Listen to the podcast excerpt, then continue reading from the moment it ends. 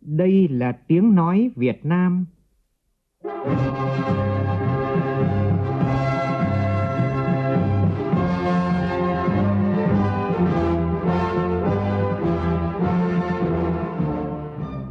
là tiếng nói Việt Nam, phát thanh từ Hà Nội, thủ đô nước Cộng hòa xã hội chủ nghĩa Việt Nam.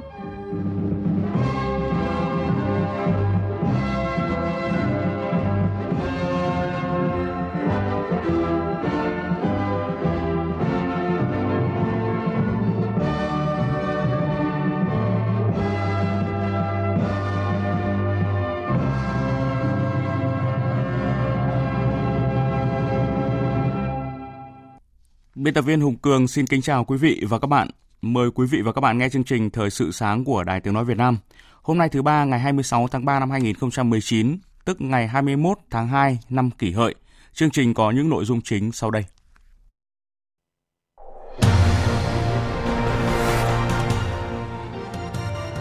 Ra mắt Ban chỉ đạo quốc gia phòng chống dịch bệnh tả lợn châu Phi Liên quan đến công tác chống dịch, trong chương trình có bình luận nhan đề Người tiêu dùng xin đừng quay lưng với thịt lợn. Nhiều hoạt động kỷ niệm 88 năm ngày thành lập Đoàn Thanh niên Cộng sản Hồ Chí Minh. Trận đấu bóng đá trong khuôn khổ bảng K vòng loại U23 châu Á diễn ra tối nay giữa đội U23 Việt Nam và U23 Thái Lan sẽ quyết ngôi đầu bảng với tấm vé tham dự vòng chung kết tại Thái Lan năm sau. Tổng thống Mỹ Donald Trump ký sắc lệnh công nhận cao nguyên Golan thuộc chủ quyền Israel Syria và nhiều nước Ả Rập lên án mạnh mẽ quyết định này.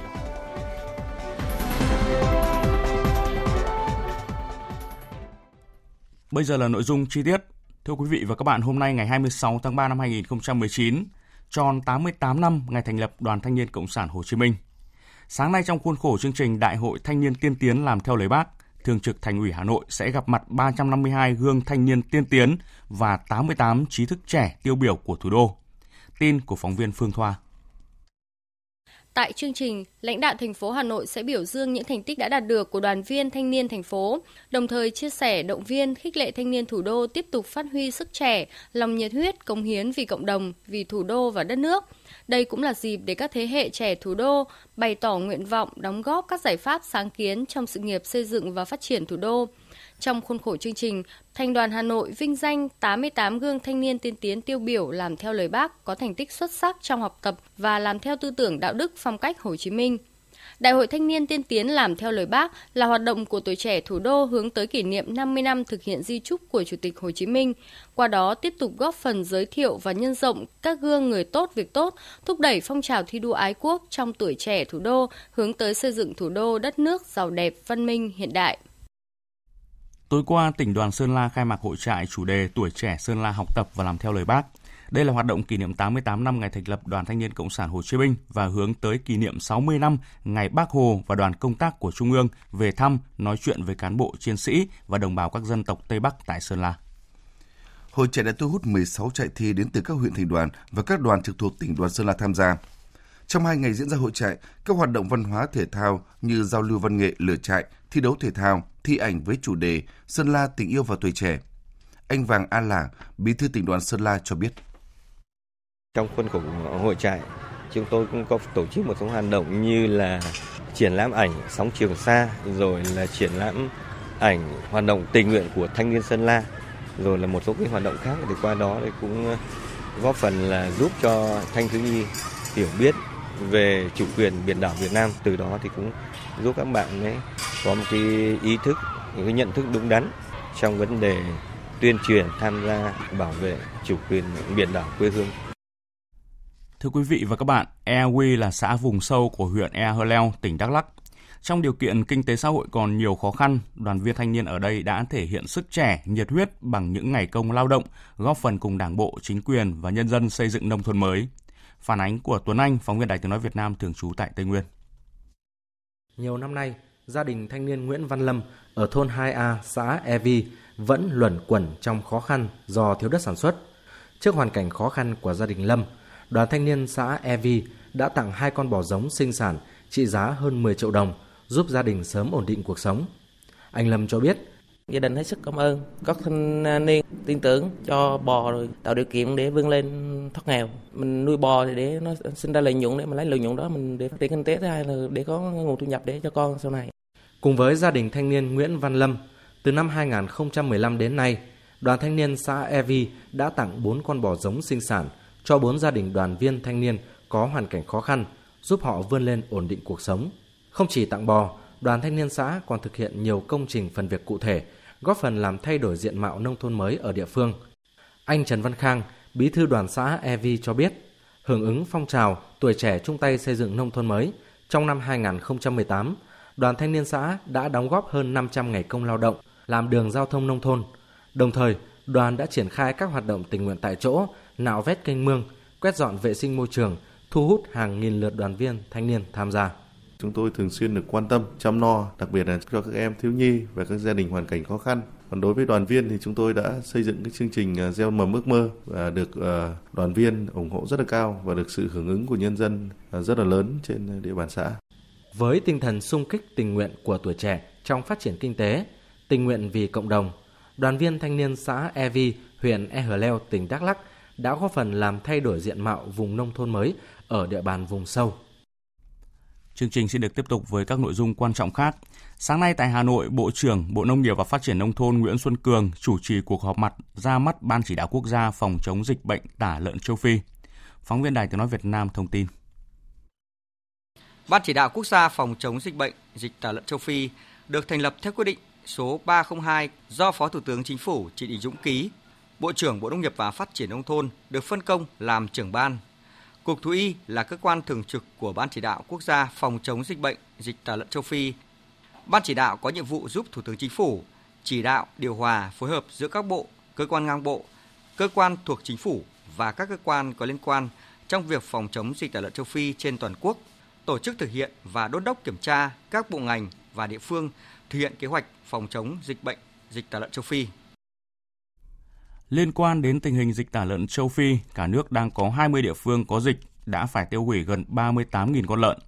Dịch vẫn đang có dấu hiệu lan rộng nên công tác phòng ngừa vẫn đang được các địa phương tích cực triển khai. Ở khu vực phía Nam, mỗi ngày trên các tuyến quốc lộ đi qua địa bàn của Vĩnh Long thì có hàng chục xe tải vận chuyển lợn ra vào tỉnh để đi các tỉnh khác trong khu vực. Đây là nguy cơ bệnh dịch tả lợn châu Phi có thể lây lan vào địa bàn và hiện Vĩnh Long đã và đang triển khai các biện pháp nhằm phòng ngừa bệnh tả lợn châu Phi. Tranh Tuy, phóng viên Đài Tiếng nói Việt Nam thường trú khu vực đồng bằng sông Cửu Long phản ánh. Theo thống kê, mỗi ngày có hàng chục chiếc xe tải chở khoảng 1.500 con heo từ các tỉnh miền Tây vào thành phố Hồ Chí Minh, miền Đông và ngược lại để tiêu thụ. Nhằm phòng ngừa bệnh dịch tả heo châu Phi lây nhiễm vào địa bàn, Vĩnh Long đã thành lập một chốt kiểm dịch động vật đặt trên quốc lộ 1A gần cầu Mỹ Thuận. Ông Nguyễn Bá Tuấn, trạm trưởng trạm kiểm dịch động vật Mỹ Thuận cho biết. Chúng tôi sẽ kiểm tra giấy kiểm dịch có hợp lệ hay không, rồi số lượng, rồi ờ, số xe, dây niêm phong, kiểm tra lâm sàng. Chúng tôi phát hiện nghi ngờ thì chúng tôi sẽ báo với lãnh đạo có biện pháp để giữ lại. Theo Chi cục Thú y Vĩnh Long, toàn tỉnh có 38 lò giết mổ tập trung, trong đó có 31 lò giết mổ gia súc. Tại các lò giết mổ thường xuyên được ngành thú y kiểm tra, đảm bảo đúng quy trình giết mổ, đảm bảo vệ sinh thú y trước, trong và sau khi giết mổ. Ông Trần Hoàng Tựu, Phó Chủ tịch Ủy ban Nhân dân tỉnh Vĩnh Long cho biết. Ngành thú y phải tuyên truyền chiều sâu, rồi khác cuộc giới là coi như là các cái hộ chăn nuôi thực hiện cái chiến dịch là tiêu độc, khử trùng môi trường chăn nuôi. Liên quan đến việc chống dịch tả lợn châu Phi, trong phần sau của chương trình có bình luận nhan đề Người tiêu dùng xin đừng quay lưng với thịt lợn. Mời quý vị và các bạn cùng nghe. Thưa quý vị, trước thông tin liên quan đến tình hình cung cầu các mặt hàng xăng dầu trên thị trường, Bộ Công Thương yêu cầu các thương nhân đầu mối đảm bảo nguồn cung phục vụ sản xuất tiêu dùng trong nước, đồng thời theo dõi sát diễn biến nguồn hàng, trường hợp gặp khó khăn vượt thẩm quyền giải quyết thì báo cáo về Bộ Công Thương để có phương án xử lý kịp thời. Bộ Công Thương cũng khẳng định nguồn cung xăng dầu trong nước hiện vẫn đáp ứng đủ nhu cầu cho sản xuất và đời sống của người dân. Chiều qua tại Hà Nội, Bộ Công an tổ chức họp báo thông báo kết quả công tác công an quý 1, trả lời nhiều vấn đề nóng được dư luận quan tâm. Phản ánh của phóng viên Việt Cường. Trả lời câu hỏi của báo chí về trách nhiệm của Công an tỉnh Quảng Ninh như thế nào khi để vụ việc chùa Ba Vàng xảy ra nhiều năm nay, việc bà Phạm Thị Yến tuyên truyền về thỉnh vong giải nghiệp, oan gia trái chủ, thù khá nhiều tiền, liệu có phải là dấu hiệu của hành vi lừa đảo? Trung tướng Lương Tam Quang, tránh văn phòng Bộ Công an cho biết. Còn về lực lượng công an ấy, trong cái như lúc nãy các bạn có nêu đấy, thì trong cái quá trình mà kiểm tra xác minh làm rõ mà nếu có dấu hiệu của vi phạm pháp luật thì sẽ xử lý theo đúng quy định của pháp luật. Do vậy bây giờ tất cả những cái thông tin mà à, các bạn vừa nêu thì đều sẽ được kiểm tra, đánh giá và nếu vi phạm pháp luật thì sẽ xử lý theo đúng quy định của à, pháp luật. Trả lời câu hỏi của phóng viên về việc kết luận điều tra vụ gian lận điểm thi kỳ thi Trung học phổ thông năm 2018 tại Hòa Bình, Trung tướng Lương Tam Quang cho biết. Cơ quan ninh điều tra cũng đã có kết luận điều tra và đã chuyển viện kiểm sát nhân dân cung cấp. thì vấn đề các bạn có nói là những cái thông tin mà việc à, nhận tiền ấy, thì ở đây thì à, do thời hiệu điều tra và nhằm đảm bảo công bằng cho các thí sinh. Vừa qua cơ quan à, an ninh điều tra đã có kết luận điều tra bước đầu để chuyển cho ờ, viện kiểm sát cung cấp. Ờ, như các đồng chí nói là cũng không kết luận sơ sài. Đấy là bước đầu. Những cái tài liệu gì đã rõ thì đã ờ, trong kết luận điều tra. Còn cái gì mà còn tiếp tục điều tra, đánh giá thì cơ quan an ninh điều tra cũng sẽ tiếp tục làm rõ. Mặc dù ngày hôm qua là ngày đầu tuần nhưng gần 500 học sinh của trường Trung học phổ thông Tiên Yên thuộc huyện Tiên Yên của tỉnh Quảng Ninh đã tự nghỉ học một cách bất thường. Phóng viên Vũ Miền thường trú khu vực Đông Bắc thông tin. Với lý do đảm bảo an toàn cho giáo viên học sinh của trường Trung học phổ thông Tiên Yên trong mùa mưa bão, Ủy ban nhân dân tỉnh Quảng Ninh đã phê duyệt phương án chuyển học sinh của trường Trung học phổ thông Tiên Yên về học tại cơ sở của trường Trung học phổ thông Nguyễn Trãi từ tháng 4 tới. Tuy nhiên, trong buổi hôm nay đã không có hàng trăm học sinh đến lớp do cho rằng địa điểm của trường Trung học phổ thông Nguyễn Trãi đã có nhiều bất cập như vấn đề an toàn giao thông, diện tích chật hẹp. Sở Giáo dục và Đào tạo tỉnh Quảng Ninh đã làm việc với Ủy ban nhân dân huyện Tiên Yên và dự kiến chiều nay ngày 26 tháng 3 sẽ tổ chức họp với cha mẹ học sinh để giải đáp các ý kiến thắc mắc kiến nghị của cha mẹ học sinh.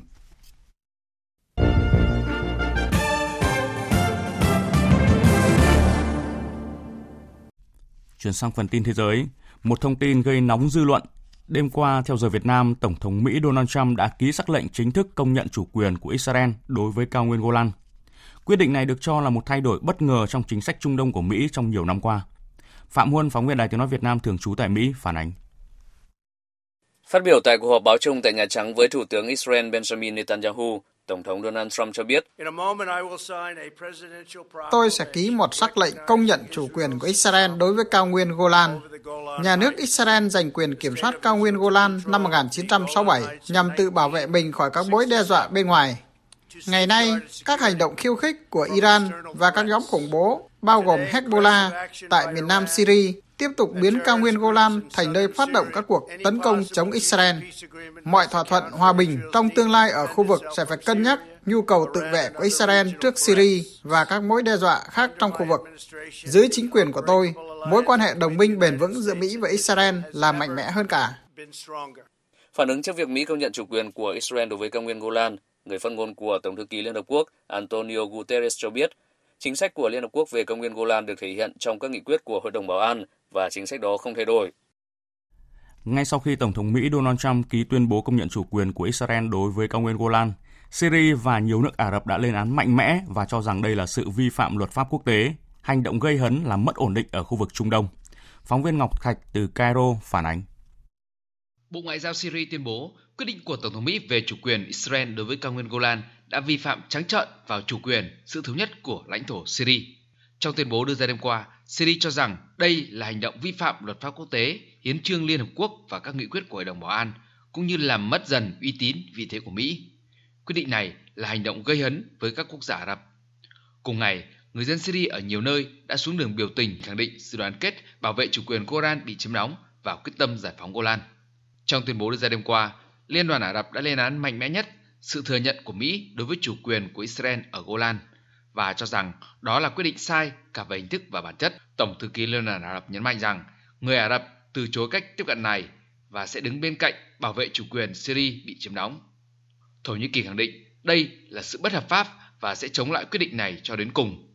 Tổng thống Palestine Mahmoud Abbas tuyên bố không nhượng bộ Jerusalem hay bất kỳ vùng đất Ả Rập nào bởi chính quyền Mỹ chỉ gây ra căng thẳng và bất ổn mà không đạt được hòa bình và an ninh. Trong một tuyên bố đêm qua, Bộ Ngoại giao Liban cũng đã lên án mạnh mẽ tuyên bố của Tổng thống Mỹ Donald Trump. Trong khi đó, dư luận Nga thì cho rằng việc Tổng thống Mỹ Donald Trump ký văn bản công nhận chủ quyền của Israel đối với cao nguyên Golan, vốn là vùng lãnh thổ bị chiếm đóng của Syria là trái với luật pháp quốc tế và các nghị quyết của Liên Hợp Quốc. Tin của anh Tú, phóng viên Đài Tiếng Nói Việt Nam thường trú tại Liên bang Nga. Phát biểu với các phóng viên, Chủ tịch Ủy ban của Duma Quốc gia, tức Hạ viện Nga, về các vấn đề quốc tế Leonid Slutsky cho rằng đường lối thân cận một phía của Washington sẽ không làm đơn giản hóa mà trái lại làm phức tạp tình hình trong khu vực. Lưu ý rằng đây là quyết định gây hại thứ ba do chính quyền Mỹ đưa ra sau khi chuyển đại sứ quán Mỹ tới Jerusalem và rút khỏi thỏa thuận hạt nhân Iran. Ông cho rằng đằng sau việc Tổng thống Trump công nhận Golan là lãnh thổ của Israel có hai yếu tố, đó là tình cảm không che giấu của Tổng thống Mỹ đối với Tel Aviv, cũng như việc định vị Israel là đối tác chiến lược của Mỹ. Theo ông, cao nguyên Golan có tầm quan trọng quốc phòng lớn đối với Israel và ông Trump đã hoàn toàn bỏ qua sự đồng thuận quốc tế về vấn đề này. Theo cách này, Mỹ một lần nữa gây hại cho tiến trình giải quyết tình hình ở Trung Đông. Về tình hình ở Gaza, đêm qua khu vực này càng trở nên căng thẳng khi các vụ tấn công qua lại bằng tên lửa từ Gaza và từ Tel Aviv. Những động thái này có thể châm ngòi cho một cuộc chiến mới. Phóng viên Ngọc Thạch thường trú tại Ai Cập đưa tin. Đêm qua, quân đội Israel tuyên bố đã bắn trúng một số vị trí của phong trào Hamas ở Gaza, bao gồm cả trụ sở bí mật của phong trào này. Quân đội Israel nói rằng máy bay chiến đấu tấn công vào một tòa nhà 3 tầng ở khu phố Sabra của thành phố Gaza là trụ sở của Tổng cục Tình báo và Tình báo quân đội của tổ chức Hamas. Từ Mỹ, Thủ tướng Benjamin Netanyahu tuyên bố phản ứng mạnh mẽ để đáp trả vụ bắn tên lửa từ giải Gaza vào Tel Aviv làm 7 người Israel bị thương đêm 24 tháng 3. Trước sự leo thang căng thẳng, Liên Hợp Quốc kêu gọi tất cả các bên áp dụng biện pháp kiềm chế tối đa. Chuyển sang thông tin khác, à, trong tối qua thì Hạ viện Anh đã bỏ phiếu thông qua các sửa đổi luật cho phép Hạ viện Anh thay chính phủ điều hành tiến hành Brexit vào ngày 27 tháng 3 tới, trong lúc Thủ tướng Anh Theresa May thừa nhận bà không có đủ sự ủng hộ của các nghị sĩ Anh cho bản thỏa thuận Brexit. Phóng viên Quang Dũng thường trú Đài Tiếng nói Việt Nam tại khu vực Tây Âu đưa tin. Trong tối ngày 25 tháng 3 theo giờ London, các nghị sĩ Anh đã tiến hành thảo luận để bỏ phiếu thông qua ba sửa đổi luật đối với cách thức điều hành tiến trình Brexit của chính phủ Anh, trong đó có dự luật cho phép các nghị sĩ Anh nhiều thời gian hơn để tiến hành các phiên bỏ phiếu, được gọi là bỏ phiếu định hướng. Đây được xem như cách để Hạ viện Anh thay chính phủ Anh tìm kiếm một giải pháp Brexit mềm hơn, hay còn được gọi là mô hình Na Uy, tức là vẫn duy trì các quan hệ chặt chẽ giữa Vương quốc Anh với Liên minh châu Âu nhưng không phải là thành viên của khối. Kết quả với đa số phiếu ủng hộ, Hạ viện Anh sẽ kiểm soát tiến trình Brexit trong vòng một ngày, vào ngày 27 tháng 3. Trong ngày này, theo dự kiến, các nghị sĩ Anh sẽ tiến hành một loạt các phiên bỏ phiếu định hướng nhằm tìm một giải pháp thay thế cho bản thỏa thuận Brexit mà nữ thủ tướng Theresa May đã đàm phán với Liên minh châu Âu. Ngay sau khi phiên bỏ phiếu kết thúc vào gần nửa đêm theo giờ London, bà May đã lên tiếng chỉ trích quyết định này của Hạ viện Anh là một tiền lệ xấu và cho rằng ý định kéo dài Brexit quá thời hạn ngày 22 tháng 5 năm 2019 sẽ buộc các cử tri Anh tham gia cuộc bầu cử châu Âu và khi đó nước Anh sẽ không thể giành lại quyền kiểm soát hoàn toàn đối với các vấn đề như xây dựng luật hay kiểm soát biên giới. Bà May cũng tuyên bố chính phủ của bà sẽ không cam kết thực hiện các chỉ dẫn mà Hạ viện Anh đưa ra hôm 27 tháng 3 này nếu như không biết đó chính xác là gì.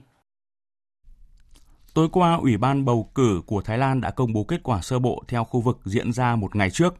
Theo đó, Đảng Vì nước Thái tạm dẫn đầu khi giành được 138 ghế tại Hạ viện, xếp thứ hai là Đảng Quyền lực Nhà nước Nhân dân với 96 ghế.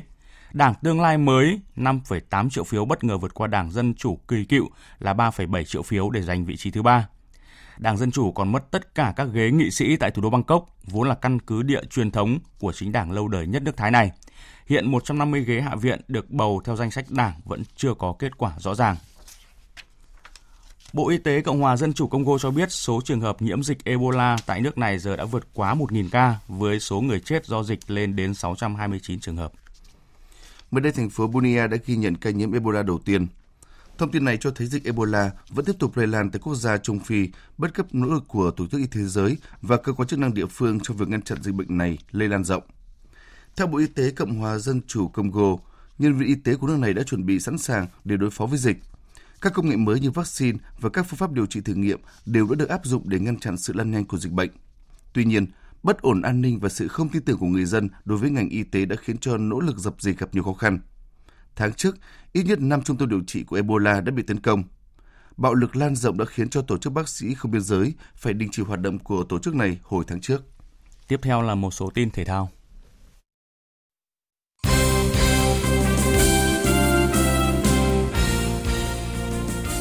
Thưa quý vị và các bạn, như đã đưa tin, tối nay vào lúc 20 giờ sẽ diễn ra trận bóng đá trong khuôn khổ bảng K vòng loại U23 châu Á giữa U23 Việt Nam và U23 Thái Lan.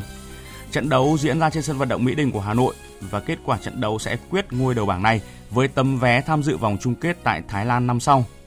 Xin được lưu ý là trận đấu này sẽ được phát sóng trực tiếp trên các kênh phát thanh của Đài Tiếng Nói Việt Nam là VOV1, VOV2, các kênh truyền hình kỹ thuật số như là VTC1, VTC3, trên các ứng dụng VTC Now, VOV Media, báo điện tử vov.vn. Mời quý vị và các bạn chú ý theo dõi. Thưa quý vị, dạng sáng nay theo giờ Việt Nam tiếp tục diễn ra các trận đấu bóng đá thuộc vòng loại Euro năm 2020. Tổng hợp kết quả của biên tập viên Đài Tiếng Nói Việt Nam. Phải thi đấu trên sân đối phương, nhưng huấn luyện viên Gareth Southgate vẫn mạnh dạn sử dụng nhiều cầu thủ trẻ. Tuyển Anh ghi được 5 bàn vào lưới của đối thủ Montenegro. Chiến thắng này giúp cho tuyển Anh đứng đầu bảng A sau hai trận giao quân toàn thắng được 6 điểm. Trong khi đó, việc được chơi trên sân nhà trước một đối thủ bị đánh giá yếu hơn là Ireland khiến cho tuyển Pháp dễ dàng giành chiến thắng 4-0. Với 6 điểm sau hai lượt trận, tuyển Pháp tạm dẫn đầu bảng H. Cũng có 6 điểm nhưng kém hiệu số bàn thắng thua nên Thổ Nhĩ Kỳ tạm đứng thứ nhì ở bảng H. Ở lượt trận này, Thổ Nhĩ Kỳ thắng Moldova 4-0. Đáng thất vọng nhất là đội tuyển Bồ Đào Nha với hai trận giao quân đầu tiên đều kết thúc với kết quả hòa. Ở lượt trận này, đương kim vô địch châu Âu được chơi sân nhà nhưng lại để Serbia cầm hòa một đều. Trong khi đó, Ukraine cũng phải chật vật mới thắng được 2-1 trước chủ nhà Luxembourg.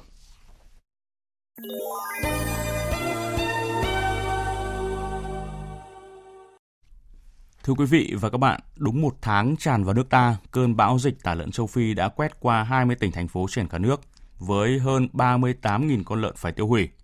Ngành chăn nuôi đang đứng trước những tổn thất nặng nề khi dịch bệnh có chiều hướng tiếp tục lây lan và chưa thể kiểm soát. Thêm vào đó, gần đây người tiêu dùng lại có tâm lý hoang mang, e ngại sử dụng và tẩy chay thịt lợn, khiến lĩnh vực chăn nuôi ngày càng thêm lao đao.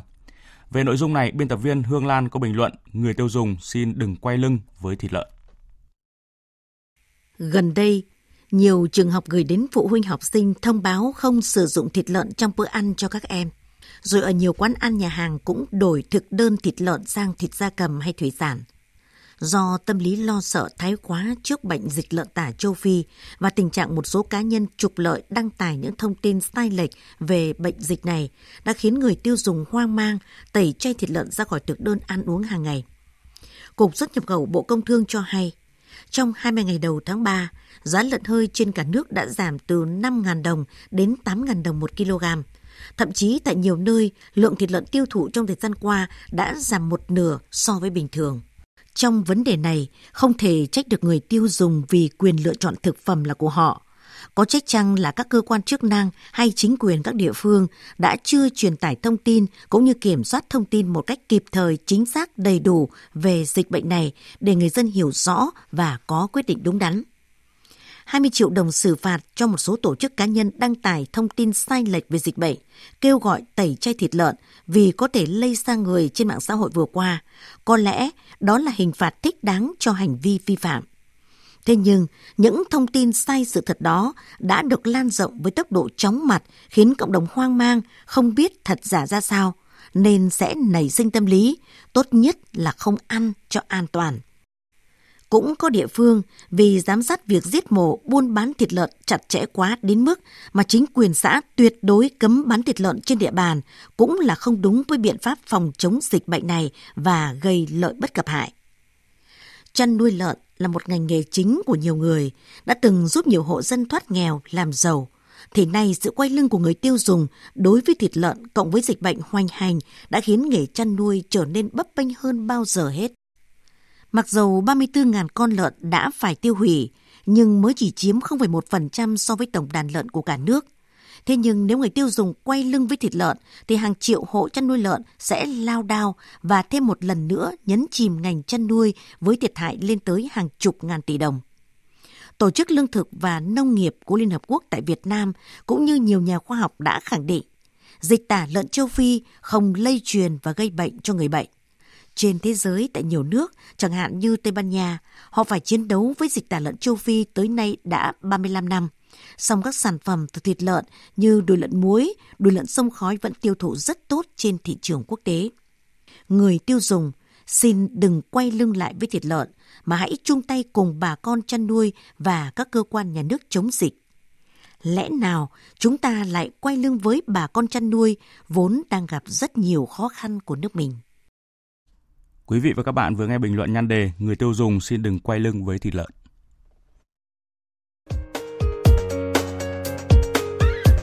Dự báo thời tiết Phía Tây Bắc Bộ nhiều mây có mưa vài nơi, gió nhẹ, đêm trời rét, nhiệt độ từ 17 đến 25 độ. Riêng khu Tây Bắc có nơi từ 25 đến 27 độ. Phía Đông Bắc Bộ nhiều mây, sáng và đêm có mưa nhỏ, mưa phùn và sương mù, đêm trời rét, nhiệt độ từ 18 đến 24 độ. Các tỉnh từ Thanh Hóa đến Thừa Thiên Huế nhiều mây có mưa vài nơi, sáng sớm có sương mù và sương mù nhẹ rải rác, gió nhẹ. Phía Bắc đêm và sáng trời lạnh, nhiệt độ từ 19 đến 26 độ, phía Nam có nơi trên 26 độ.